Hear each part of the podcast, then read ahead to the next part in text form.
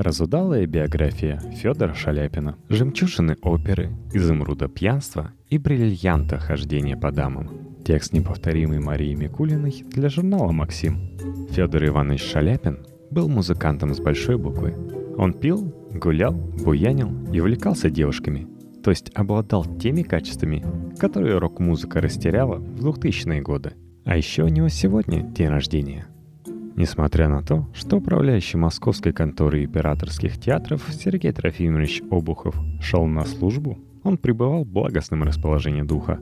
Он только что сытно позавтракал, а его усы послушно приняли нужную форму при утреннем туалете. Да и погоды стояли отменные. Когда Сергей Трофимович зашел в прохладное парадное своей конторы, настроение его благодаря игривым взглядам дам, встреченных по дороге, было еще лучше прежнего.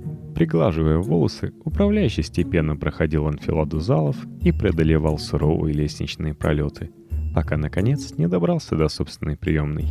Всех просителей отошлите до обеда, а сами через полчаса пожалуйте ко мне с тетрадями. Будем отчет составлять. Седовласый секретарь издал неопределенный звук, означавший, видимо, высшую степень покорности. Но едва за патроном закрылась дверь, он впился глазами в ее поверхность. И точно, через считанные секунды из двери раздался душераздирающий вопль, а еще через полсекунды Сергей Трофимович, как ошпаренный, выскочил из кабинета. «Это... это что же, спасайтесь!» Не договорив, Сергей Трофимович опрометью выскочил из собственной приемной. Звук его побега заглушал могучий хохот, раздававшийся из-за огромного шкафа. Секретарь укоризненно покачал головой. «Негоже, Федор Иванович. Что за шутки детские, право? Из-за шкафа тем временем вылезла фигура. Знатная, надо признать, фигура. Высокий человек крепкого сложения со светлыми волосами, такими же светлыми ресницами и открытым смеющимся лицом. «А что, хорошо я придумал?» Отсмеявшись, спросил богатырь. Оба перевели взгляд на распахнутую дверь кабинета Обухова. Там, прямо на столе управляющего, дымилась и плевалась искрами бомба. «Это я у коровина краску взял», Арбуз обмазал и воткнул в него монашку. Экая бомба-красавица у меня получилась. Шутник вы, Федор Иванович. Да за такую шутку наказать могут. Посмотрим, что вам Сергей Трофимович выговорит. Но когда проделка открылась, Сергей Трофимович, уже успевший вернуться из своего позорного бегства на улицу, лишь поджал губы. «Вам, Федор Иванович, все допустимо». Так обычно шутил солист его императорского величества Федор Иванович Шаляпин – Маленькая скважина. То ли в избе душно, то ли в голове жар. Не мог разобрать маленький Федя. Он приоткрыл глаза, но в темноте можно было увидеть лишь застенчивый свет лампады, охранявший угол. Федя ловко засунул руки под ватник, на котором спал, и удовлетворенно вздохнул. Здесь он миленький, клавесин. Вот странное дело. Когда он по особому велению судьбы выиграл клавесин, родители строго-настрого запретили приближаться к дорогой игрушке – а Федя рассчитывал наконец выучиться выделывать руками такие же волшебные звуки, как дочь купца Лисицына, живущая неподалеку и имевшая в своем распоряжении фортепиано. Но куда там? Родители выдрузили клавесин на почетное место, и он стоял там, прекрасный и неприступный.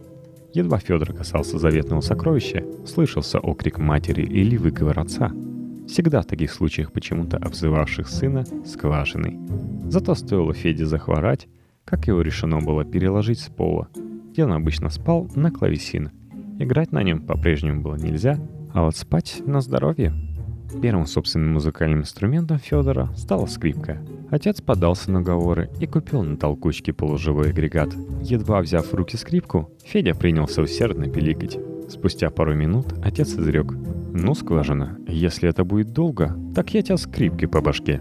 Батьке можно было верить. Бил он и Федю, и мать его, и маленьких брата и сестру. Много и от души. Пил и бил. Впрочем, в суконной слободе в Казани, где в 1873 году и родился Федя, иного воспитания не было. Отец Федора, Иван Шаляпин, считался своего рода местной диковинкой. Он был не обычный крестьянин, а грамотный. Каждый день уходил с позаранку на службу и там переписывал важные бумаги. И хотя его старший сын Федя Перебывал в нескольких школах и даже на службе у сапожника и скорняжника. Иван Шаляпин порочил его в дворники. Именно эта профессия казалась ему наиболее оплачиваемой и стабильной. Сам же Федор хотел петь. Он пел столько, сколько себя помнил. Сначала с матерью, потом появилась в доме его тетка, выкупленная из борделя красавица Анна с чудным голосом. Пел Федей на работе и во время отдыха. Осмысленность это занятие приобрело, когда Шаляпин попал к своему первому учителю, регенту местного церковного хора.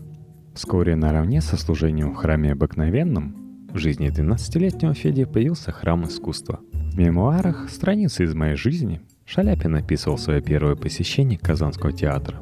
Не отрывая глаз, я смотрел на сцену, буквально разинув рот, и вдруг уже в антракте заметил, что у меня текут изо рта слюни. Это очень смутило меня. «Надо закрывать рот», — сказал я себе.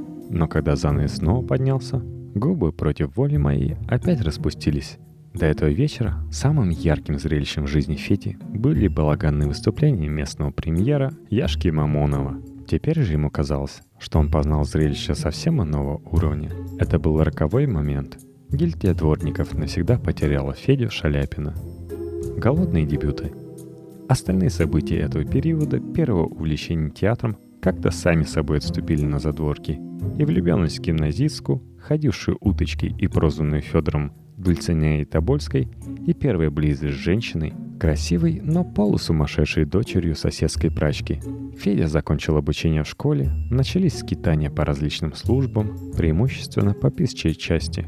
Нелюбимая работа особенно тяготила Федю от того, что пение стало невозможным из-за ломавшегося голоса. Он с треском, а также с хрипами и визгами провалил прослушивание в хор Казанского театра – Вместо Шаляпина взяли какого-то долговязого паренька с окающим говором. Уехав от родителей, Федор по Волге на разных пароходах подрабатывал ключником. Работа была не из приятных. В первый же день пятипудовые мешки умаяли меня. Почти до потери сознания. К вечеру мучительно ныла шея, болела поясница, ломила ноги. Точно меня оглоблями избили. Отдыхал Федя в Казанском Панаевском саду, где играл оперетку. Голос его к этому времени вполне восстановился, превратился в убедительный бас. Как-то вечером один из завсегдатаев сада сообщил Феде, что антрепренер Семен Самарский, бывший артист, с эффектными нафабренными усами собирает хор для Уфы. Шаляпин на следующий же день ринулся к антрепренеру. Тот царственно восседал на стуле в своем гостиничном номере, в шелковом халате и с обсыпанным белой пудрой лицом.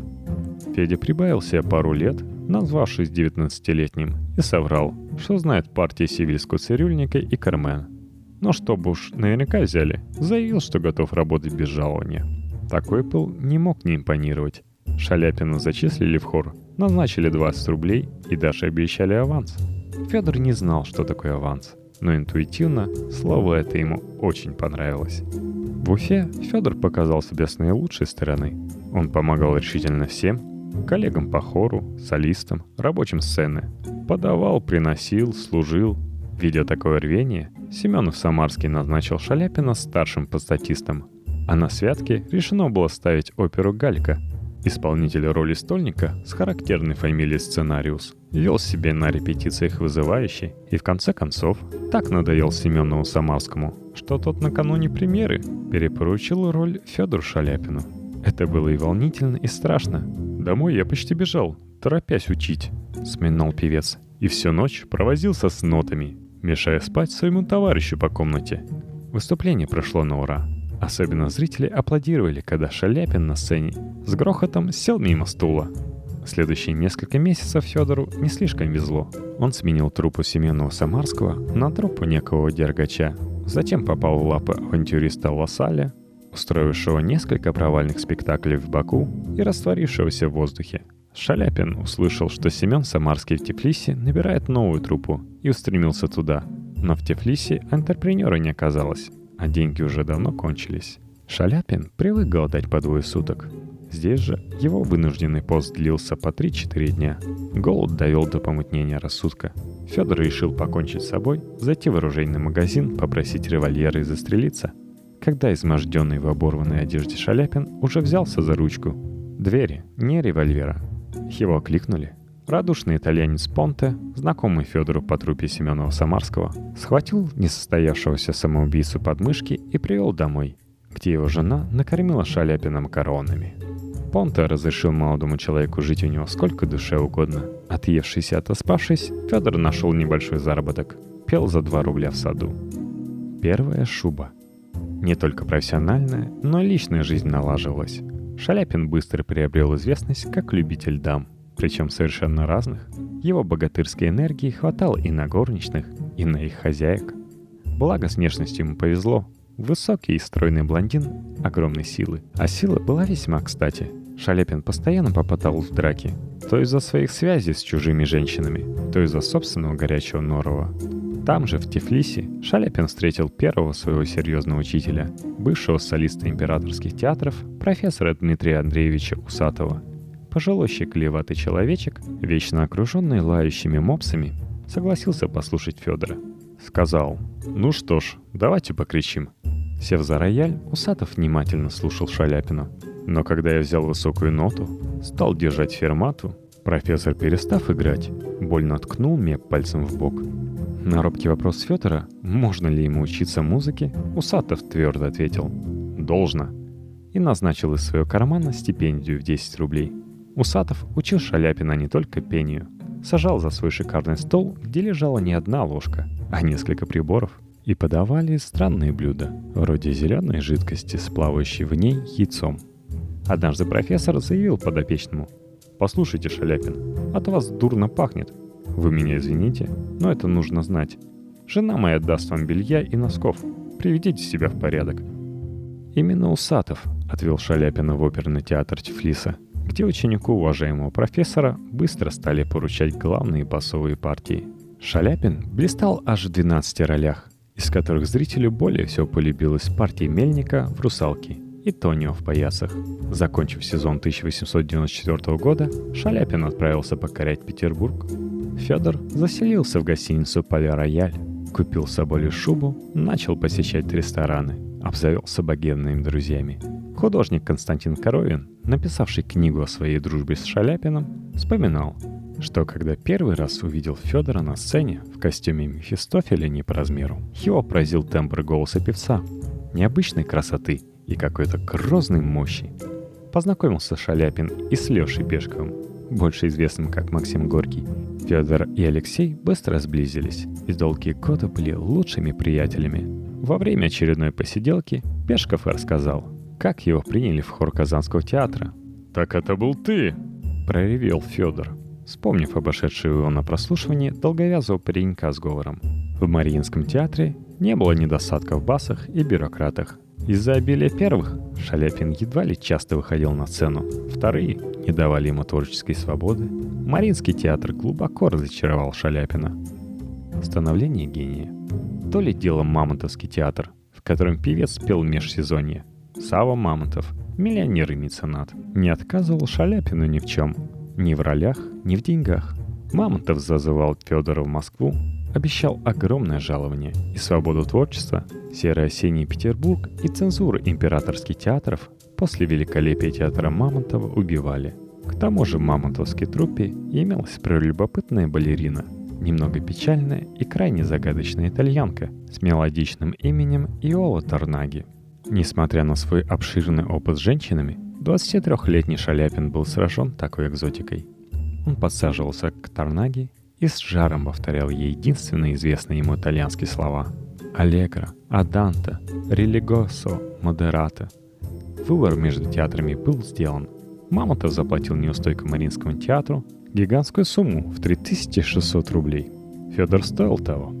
Московская публика валом валила на мощный голос красавца Шаляпина. А летом 1898 года в деревне Гагина Шаляпин и Тарнаги обвенчались. Проливной дождь не позволил молодым и их друзьям поехать праздновать после венчания. И веселая компания выпила весь когор в доме священника – Супружеское счастье не помешало Шаляпину продолжить жить полной жизнью. Блистать на сцене, пить запойно, крутить романы. Успех Федора в Москве отрезвил руководство Мариинского театра, и оно стало бороться за возвращение баса. В этот раз уже в качестве ведущего солиста. Когда перед выходом в роли Сусанина в Мариинке Шаляпин швырнул гардеробщику красные сапожки и велел принести лапти, приказания выполнили безропотно. Шаляпин получал огромные деньги, но ему всегда было мало. отчего многие знакомые упрекали солиста в скупости. Друзья, зная эту черту Федора, подшучивали над ним, уговаривали официанта в ресторане нести в счет поросенка и затем с серьезными лицами доказывали спотевшему от волнения Шаляпину, что да, был поросенок. Ты же его сам съел, Федя, не помнишь? Официант не выдерживал взволнованного вида певца и, сжалившись над ним, восклицал. «Это не шутить изволит, Федор Иванович. Голодное детство и юность научили Шаляпина держаться за каждый рубль. Справедливости ради, надо сказать, что деньги эти он брал за дело.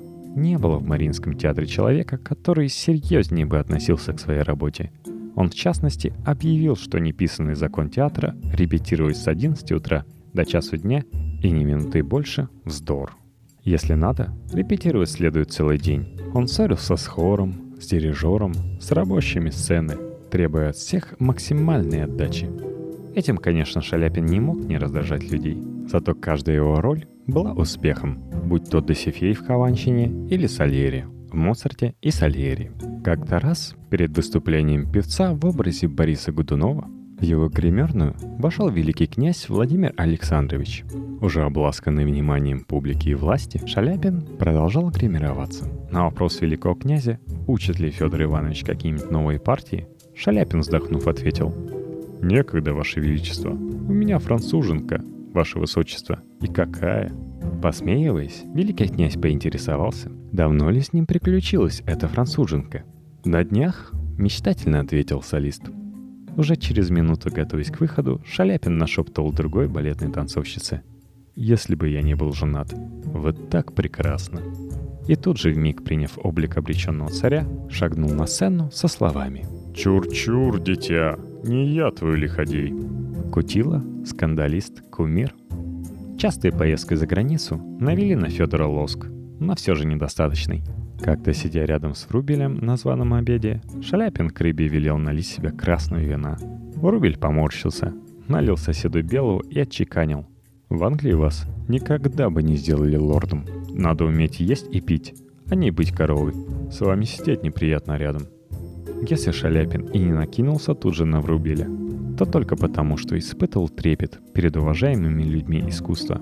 Зато в драку с обыкновенным людом лез с удовольствием и почти всегда выходил победителем благодаря своей огромной силе. Однажды на глазах у Коровина толпа, завидев Шаляпина, решила качать своего кумира. Двое, подбежав, схватили Шаляпина, один поперек, другой за ноги. Вспоминал Коровин. Шаляпин увернулся, сгреб какого-то подбежавшего к нему парня и, подняв его кверху, бросил в толпу. Парень крякнул, ударившись о мостовую. В драке Шаляпин лизал и добровольно, и по принуждению. И трезвый, и пьяный. Больше, конечно, пьяный. Трактир с детства был для меня местом, где люди всегда интереснее, веселее и свободнее, чем дома, признавался Шаляпин. С приходом славы посещение трактиров становилось затруднительным. Малознакомые поклонники шаляпинского таланта рвались с этим талантом расцеловаться. Шаляпин, конечно, отказывался, хотя бы под тем предлогом, что он желающий целоваться, не женщина. Считавший себя оскорбленным проситель требовал сатисфакции. Завязывалась драка. Петербургские, московские, а след из заграничной газеты без устали перепечатывали скандальные истории о Федоре Ивановиче. Были среди них и правдивые. В ресторане «Эрмитаж» Шаляпин снял со своего друга котелок, велел половому принести яиц и спиртовку и поджарил на глазах у аристократической публики в дымящемся котелке яичницу. Другой раз вместе с Коровиным разыграл их общего друга, архитектора Мазырина по прозвищу Анчутка. Мазырин приехал погасить деревню Коровина, где уже отдыхал Шаляпин, и принялся рассказывать приятелям о своем последнем страстном увлечении – спиритизме. И тогда Шаляпин с Коровиным решили подговорить мужика Герасима поджечь ночью за курганом близ дачи сухой спирт, обмотаться в простыню и качаться из стороны в сторону. В полночь Шаляпин с Коровиным вызвались показывать Анчутке нехороший, по их уверению, курган. Когда собрание приблизилось к кургану, за ним вырос белый светящийся призрак, навстречу которому бесстрашно пошел Шаляпин. На Анчутку этот эпизод произвел колоссальное впечатление – он тут же написал в швейцарское общество медиумов о том, что Федор Шаляпин – их человек. Новость обошла все газеты. Была даже издана брошюра «Таинственный случай с Ф. И. Шаляпиным», которую вмиг раскупили. Когда изнемогавшие от смеха Шаляпин с Коровиным открыли Анчутке правду, тот смертельно на них обиделся. Война и последовавшая революция положили конец этой веселой жизни. Окаянные годы. Шаляпин оказался в странной ситуации. В политической жизни он не участвовал сознательно. Помня совет, который дал ему во время идиллической ночной прогулки по пляжам Капри Максим Горький. я тебя прошу, запомни один раз и навсегда, ни в какие партии не вступай, а будь артистом, как ты есть. Этого с тебя вполне довольно. Будучи крестьянином, Шаляпин не мог не сопереживать несчастному народу. Но по воспоминаниям Коровина, выходило у него это всегда как-то натянуто и неестественно. Он встречался с крестьянами в деревне и начинал говорить что-то вроде «Эх, доля ваша горькая долюшка». Крестьяне же отвечали, что, мол, верно, барин, на выпивку едва хватает. Шаляпин делал вид, что намека не понимает, денег не давал и побыстрее старался распрощаться – еще в революцию 1905 года Шаляпин начал получать письма с угрозами из-за того, что исполнял дубинушку.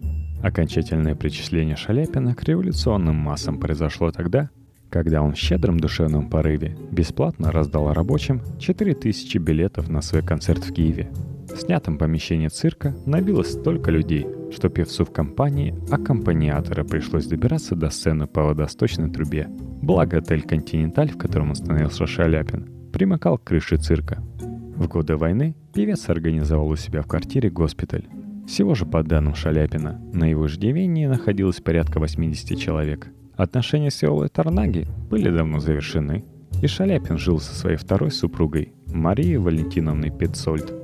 Тем не менее, он продолжал поддерживать своих детей от первого брака.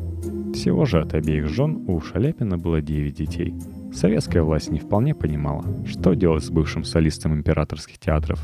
Для начала у Федора Ивановича реквизировали автомобиль и все лежавшие на счетах средства. Потом дело дошло до бутылок вина, игральных карт и револьвера. Пришедшие с обыском солдаты спросили для протокола, какой системы револьвер. Шаляпин ответил «Веблей Скотт». Солдат записал «Библейской». Не раз Федор Иванович посещал присутственные места, прося увеличить пайки артистам – не посылать его хрупкую жену таскать дрова по замерзшей Неве. Вернуть бутылки вина, в конце концов. Говорил с Лениным, общался с Луначарским, беседовал с Зиновьевым. Нему прислушивались, уступали, даже присвоили звание народного артиста республики. Но мысль о том, что из этой страны счастливого будущего и ничего настоящего нужно немедля драпать, формировалась все четче. Окончательное же решение Шаляпин принял, побывав в заграничных гастролях в начале 1920-х годов. Собрав многочисленные разрешения на выезд с семьей, в 1922 году Шаляпин отбыл в длительной гастроли, Россию он больше не увидит. Успешные дети великого отца.